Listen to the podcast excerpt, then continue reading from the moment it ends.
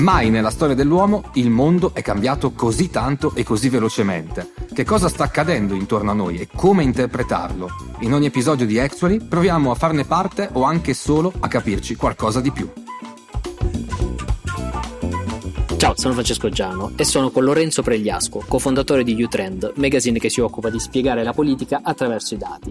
Ho chiamato Lorenzo perché il 20 e 21 settembre saremo chiamati alle urne per votare la legge sul taglio dei parlamentari, quindi volevamo capirne un po' di più.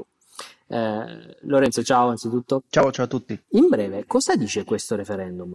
È un referendum confermativo, cioè siamo chiamati a confermare o a respingere una riforma che è stata fatta nei mesi scorsi dal Parlamento che riduce il numero di deputati e il numero di senatori. Di quanto?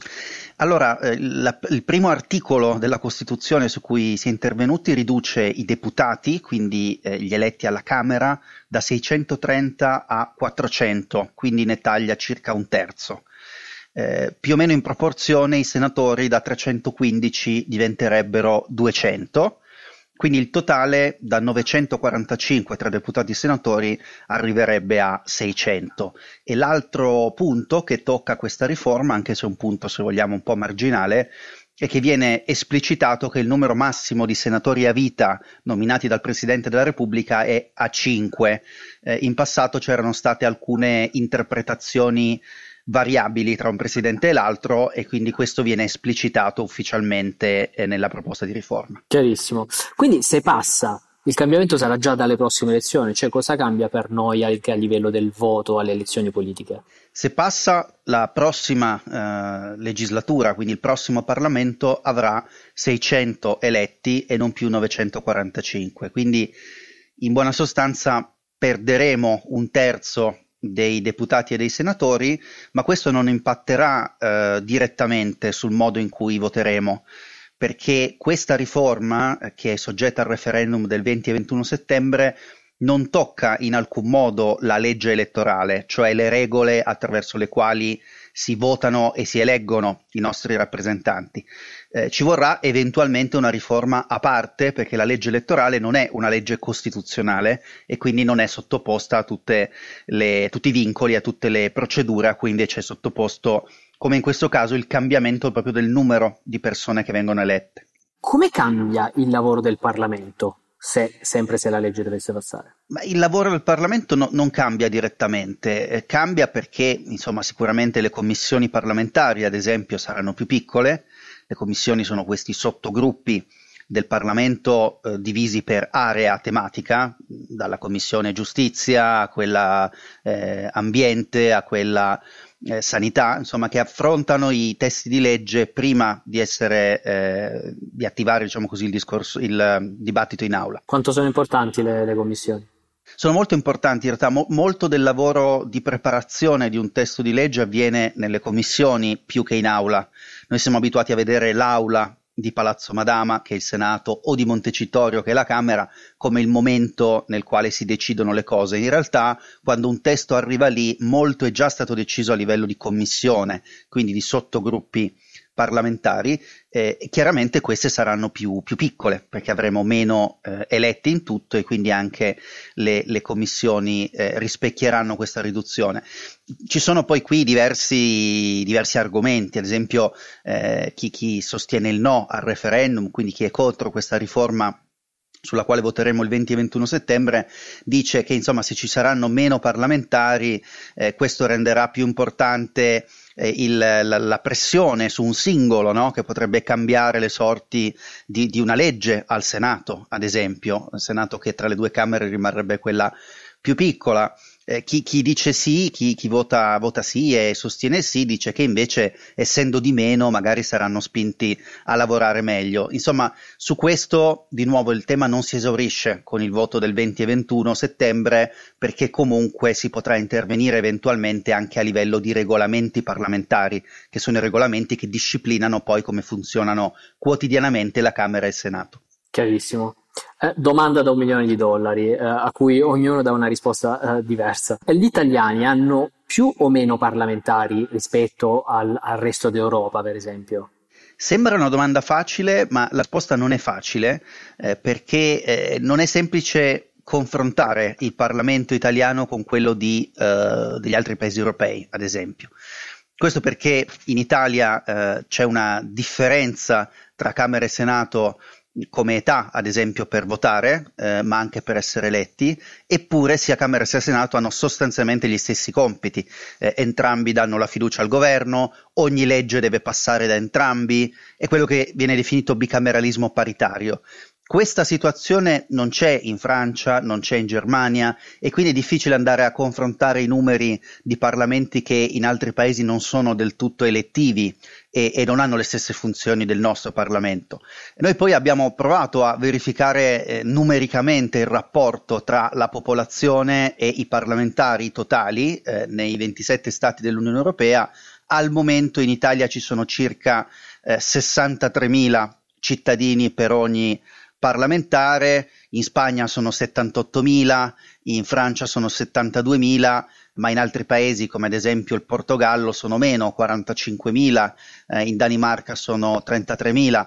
Quindi diciamo che ci troviamo in questo momento eh, abbastanza in linea con un'ipotetica media dei principali paesi europei, però rimangono le, le, cautele di cui dicevo prima, cioè che in Italia Camera e Senato hanno un ruolo un po' diverso da quello eh, della Germania o della Francia. Quindi non ho capito come siamo messi adesso, prima eh, che si tenga il referendum. Il, il, rapporto tra abitanti e parlamentari è in linea con, uh, con il resto dell'Unione Europea? Ancora, abbiamo più parlamentari rispetto agli altri? No, al momento abbiamo eh, un parlamentare ogni 63.000 abitanti, in Francia è uno ogni 72.000 in Germania uno ogni 107.000, quindi nel, nel, loro, nel loro, caso, in, nel caso di questi due paesi, eh, ci sono meno parlamentari per abitante, ehm, però altri paesi, ti cito l'Austria 36.000, eh, la Danimarca 32.000, insomma diversi altri paesi hanno, eh, hanno, più parlamentari di noi in rapporto alla popolazione, quindi no, non siamo esattamente in media, ma siamo sostanzialmente a metà tra alcuni dei principali paesi che tendono ad avere meno parlamentari per abitante eh, e, e, paesi più piccoli che invece tendono ad avere più parlamentari per abitante. E se passasse la legge come cambieremmo noi la nostra posizione in classifica? Se vincesse il sì, noi diventeremmo il secondo paese eh, con meno parlamentari per abitante, eh, secondi solo, solo, alla Germania, eh, quasi 100.000 persone eh, per, eh, per, parlamentare, 100.000 cittadini per un parlamentare. Eh, la Germania ne ha appunto 100, 107.000, eh, chiaramente questo è un parametro abbastanza, abbastanza poco indicativo se vogliamo perché eh, molti citano il caso degli Stati Uniti eh, che sono un paese enorme con più di 300 milioni di abitanti eppure hanno eh, poco più di 500 parlamentari. Però è vero che lì c'è tutto un altro sistema istituzionale c'è il presidente ci sono i parlamenti statali e quindi questo ci fa capire che davvero ogni paese ha un po' un'architettura istituzionale a sé stante e che fare un confronto diretto sul numero di parlamentari per abitante può essere fuorviante. Infatti c'è una, un po' una guerra di numeri, volevo chiederti qual è la specificità nel bene o nel male del sistema parlamentare italiano rispetto all'estero? La specificità è quella che, che dicevamo prima, cioè che eh, in Italia c'è un bicameralismo perfetto, ovvero le due Camere fanno sostanzialmente la stessa cosa, hanno gli stessi poteri, si, si controllano a vicenda. Eh, una cosa che dobbiamo dire è che laddove la riforma Renzi di quattro anni fa eh, modificava questo aspetto, modificava il ruolo del Senato, l'attuale referendum, quello su cui voteremo tra, tra qualche giorno, non tocca assolutamente il bicameralismo perfetto, riduce soltanto il numero di rappresentanti alla Camera e al Senato. Quindi non cambia niente dal punto di vista della, della formazione delle leggi o del lavoro due, dei due rami del Parlamento? No, non cambia nulla, cioè dal punto di vista dell'architettura istituzionale non cambia nulla, eh, questo è considerato da alcuni un segnale, da altri un inizio magari di un ragionamento più ampio su, sul sistema istituzionale italiano, ma a tutti gli effetti che vinca il sì o che vinca il no non cambierà nulla dal punto di vista di come funziona il sistema politico italiano, eh, di come vengono esaminate, approvate e modificate le leggi. Perfetto. Ultimo, ultimo, punto di battuta del referendum è quanto si risparmierebbe se passasse il sì. Qualcuno ha fatto dei calcoli particolari su quanto si risparmierebbe? Ma allora il, il risparmio di, di, dato da questa riforma è, è, una cosa su cui il fronte del sì e quello del no si, si, dividono. Chiaramente chi sostiene il no tende a dire che il risparmio sarà irrisorio, chi sostiene il sì eh, dice che, che, è un contributo al, al, taglio dei costi della politica. Eh, ci sono delle stime, eh, ad esempio Pagella Politica per Agi calcola un, un, taglio, un risparmio di circa 80 milioni eh, di euro l'anno, questo è calcolato sulle indennità, sugli stipendi dei parlamentari, poi è plausibile che vadano conteggiate anche un po' di, di spese minori eh, di struttura, per così dire, della Camera e, e del Senato. Eh, una cifra che ci fa capire però anche come va contestualizzato questo risparmio di 80 milioni, secondo altre fonti è un po' inferiore, eh, ci dice l'osservatorio dei conti pubblici che si parla più di 60 milioni che non di 80, insomma sta di fatto che se pensiamo che la spesa complessiva dello Stato quest'anno eh, è stimata a 662 miliardi di euro, parliamo in ogni caso di un risparmio che sta intorno allo 0,01% del bilancio statale pubblico. Chiarissimo. Senti, tu studi, analizzi anche un po' la, la, la comunicazione politica e gli umori della, della popolazione italiana, no? Come siamo arrivati a questo referendum? Ci siamo arrivati eh, al termine, per così dire, di, di un lungo percorso che eh, è iniziato, se vogliamo, eh, ormai 13 anni fa, eh, con eh, un, clima di opinione, un cambiamento nel clima di opinione nel nostro paese che eh, ha un po' accompagnato eh, ad esempio l'uscita di un famoso libro di, di Gian, Gian, Antonio Stella e, e, Sergio Rizzo mm, che si chiama La casta e, e, se poi guardassimo i calendari e i cataloghi delle case editrici degli anni successivi vedremo tanti libri dedicati ai costi della politica, dedicati agli sprechi. Eh, insomma, quello è stato un po' un momento nel quale l'opinione pubblica italiana ha iniziato a sentire come prioritario l'elemento dei costi della politica. Ed è stato questo un cavallo di battaglia del Movimento 5 Stelle.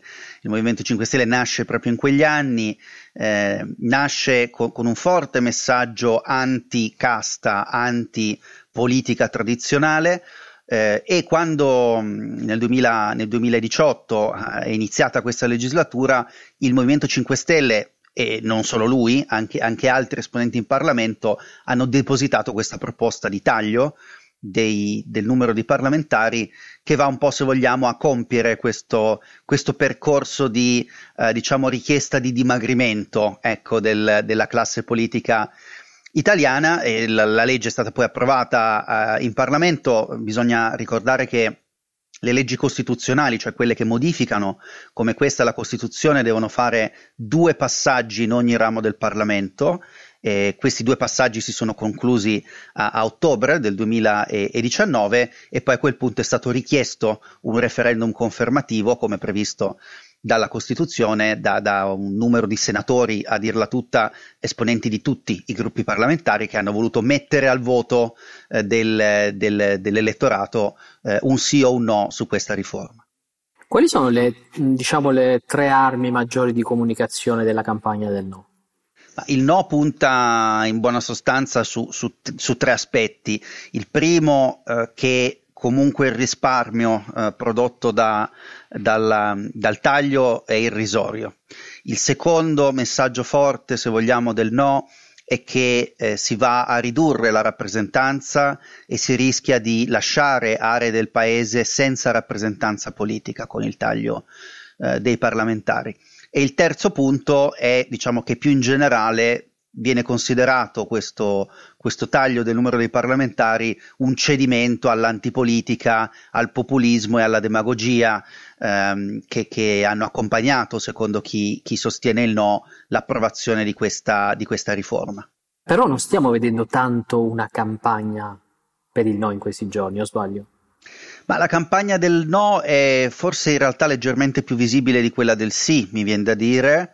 Um, chiaramente io sono dell'idea che non stiamo ancora vedendo una grande mobilitazione su questo referendum. Nel 2016, eh, all'epoca del referendum costituzionale di Renzi, eh, c'era comunque molta più voglia di capire eh, le conseguenze del sì e del no, c'era molta più mobilitazione, molto più fermento politico dai due fronti. Questa volta mi pare che sia un po' più sopito eh, anche perché il 20 e il 21 settembre, come sappiamo, si voterà anche per le regionali, anche per alcuni comuni, quindi il voto del referendum è stato un po', se vogliamo, spogliato no? del, eh, del, della funzione che poteva avere se si fosse votato unicamente per il referendum. Alla fine anche le conseguenze politiche saranno legate magari di più al risultato delle regionali che non a quello di questo referendum. Chiarissimo. Eh, proprio um, pochi giorni fa il segretario del PD eh, Nicola Zingaretti ha come dire, sciolto la riserva sul PD e ha chiesto di dare indicazioni per il sì al taglio dei parlamentari, cioè si è si è schierato per il sì. Eh, qual è stata la posizione del PD in questi mesi? Il Partito Democratico aveva in realtà votato contro eh, questa riforma nei, nei, primi passaggi in Parlamento, eh, denunciandone l'inutilità, ma anche come dire, la, la pericolosità demagogica. Eh, chiaramente all'epoca il PD era all'opposizione del Movimento 5 Stelle e della Lega che all'epoca era al governo eh, e invece ha poi votato sì nell'ultimo passaggio eh, in, in, Parlamento. Quindi possiamo dire che il Partito Democratico ha un uh, punto di vista che, che, è piuttosto articolato al suo interno, nel senso che al di là di questo cambio eh, in corsa eh, nel voto in Parlamento, ci sono esponenti del no, mm, pensiamo a Tommaso Nannicini, eh, che è un senatore del PD ed è uno dei promotori del no, eh, ma anche a molti altri, e dall'altra parte ci sono esponenti importanti per il sì, eh, tra cui eh, si è citato Zingaretti, ma anche il presidente dell'Emilia Romagna Bonaccini, tra i molti. Quindi è un partito che al momento, pur avendo votato sì in Parlamento nell'ultima occasione, rimane abbastanza diviso rispetto all'orientamento di voto. Perché secondo te adesso, dieci giorni prima del referendum, Zingaretti eh, si, si è schierato per il sì? Credo che il Partito Democratico avesse l'esigenza di comunque trovare un, un, elemento di sintesi intorno, intorno a questo voto. Eh, c'è anche un po' una preoccupazione, se vogliamo, alimentata da, da, da, da una serie di fattori eh, che un, un, no forte eh, al referendum possa essere in realtà un voto contro il governo e possa quindi indebolire il governo Conte. Eh, chiaramente una cosa che il PD ha però eh, chiara in testa è che questo taglio dei parlamentari eh, debba essere accompagnato ad altre riforme istituzionali e a una riforma elettorale di cui finora però non si è vista traccia. Quindi possiamo dire che il PD al momento vede il, il sì al referendum un po' come una concessione al partner di governo 5 Stelle, un po' come una concessione però eh, da, da, da, subordinare ad altre modifiche, ad altre garanzie, ad altre riforme che rendano il sì più digeribile. Cosa dicono i sondaggi per il 20 e 21 settembre? Ma I sondaggi eh, no, non possiamo citarli eh, esplicitamente perché eh, eh la, la, siamo ne, negli ultimi giorni di campagna elettorale e, e la legge no, no, non consente di dare indicazioni specifiche. Sicuramente possiamo dire che nei mesi scorsi c'era un'aspettativa eh, molto forte per il sì, cioè ci si immaginava che questo referendum fosse un po' una passeggiata per il fronte del sì. Negli ultimi tempi eh, diversi segnali hanno fatto pensare, se ne è parlato anche eh, sui giornali e, e, e, in televisione, hanno fatto pensare che il no eh, abbia guadagnato un po' di, di, terreno, che ci sia un po' più di mobilitazione dalle parti del no rispetto, rispetto al fronte del sì. Questo naturalmente al netto del fatto che moltissimi elettori oggi sono indecisi eh, oppure pensano di non andare a votare. Eh, non dimentichiamoci che in sei regioni, sette regioni eh, con, la, con la Valle d'Aosta si voterà anche per le regionali eh, si voterà in alcuni casi per comuni importanti e quindi lì l'affluenza potrà essere più alta, ma nel resto d'Italia, là dove si voterà solo per il referendum, possiamo aspettarci una partecipazione al voto non elevatissima. Ecco. Chiarissimo. Come è cambiata anche, secondo magari alcuni studi che avete fatto, la percezione degli italiani nei confronti dei parlamentari, magari rispetto a cinque anni fa, quando diciamo, la, la, la lotta alla casta era forse al suo apice? Rispetto a, al momento d'oro del, dell'antipolitica e dell'anticasta che appunto eh, possiamo collocare d- dal 2007 al 2013 eh, ha accompagnato l'ascesa del Movimento 5 Stelle questo mo- momento. Rispetto allora la, la mia impressione è che eh, ci sia meno, si dia meno priorità ai costi della politica, si dia meno priorità a, alla lotta alla casta, per così dire, anche perché l'emergenza sanitaria ha messo Uh, tra le tante cose all'angolo un po' anche questa riforma e questo dibattito sulla riduzione eh, del numero dei parlamentari. Eh, d'altra parte, se la lotta contro la casta cosiddetta è sempre stato un argomento ehm, chiave per il Movimento 5 Stelle, lo stesso movimento eh, insomma, oggi non, non può più eh, non può più presentarsi come un movimento essenzialmente di outsider contro la politica, contro l'establishment istituzionale, perché dal 2018 sono al governo, si sono alleati prima col centrodestra, poi col centrosinistra, eh, nonostante appunto avessero molto criticato in passato sia la Lega sia il PD. Quindi per lo stesso Movimento 5 Stelle, che è un po' la chiave di questo messaggio anticasta, l'argomento oggi mi pare più debole, fa più fatica a farsi spazio nell'opinione pubblica. Ci potrebbero essere impatti sul governo attuale se dovesse passare il sì oppure il no?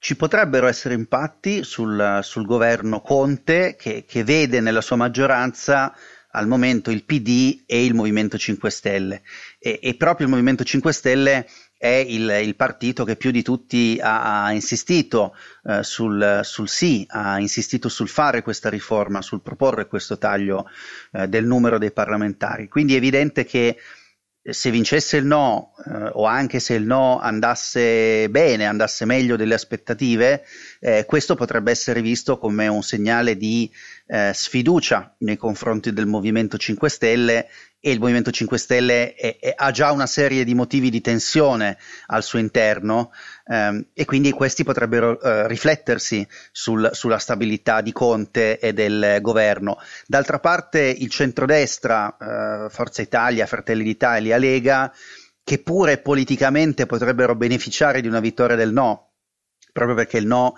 eh, metterebbe in, in, tensione il governo, eh, si sono invece schierati chi più chi meno per il sì o hanno lasciato libertà di coscienza, eh, proprio perché sembra che non abbiano in un certo senso eh, le, il coraggio di investire tutto il loro capitale politico contro una riforma che in realtà probabilmente eh, convince la, la maggioranza degli italiani in questo momento. In base agli ultimi studi, diciamo, dove è più forte il no al taglio dei parlamentari? Il no è più forte nel, nell'elettorato del PD, nell'elettorato quindi tradizionale del centrosinistra ehm, e in parte anche in settori del centrodestra, mentre tra chi è orientato sul Movimento 5 Stelle il sì è, è plebiscitario. C'è però da dire che anche socialmente sarà interessante capire come si distribuiranno i voti al sì e al no. Eh, noi di Utrend spesso facciamo mappe che, che, fotografano un po' l'andamento delle elezioni e chissà come sarà la mappa di questo referendum. Eh, certo possiamo, possiamo dire che se votasse Twitter eh, per assurdo l'impressione che stravincerebbe il no, eh, insomma su, su, su, tutta una certa fascia eh, politica e giornalistica il no ah, sta facendo molta presa. Eh, la mia impressione però è che appunto vedremo una grossa differenza tra la bolla, tra mille virgolette, di, di Twitter e del circuito mediatico e eh, il resto dell'elettorato che probabilmente andrà più sul sì. Lorenzo, grazie mille e buon voto a tutti. Grazie, grazie a voi.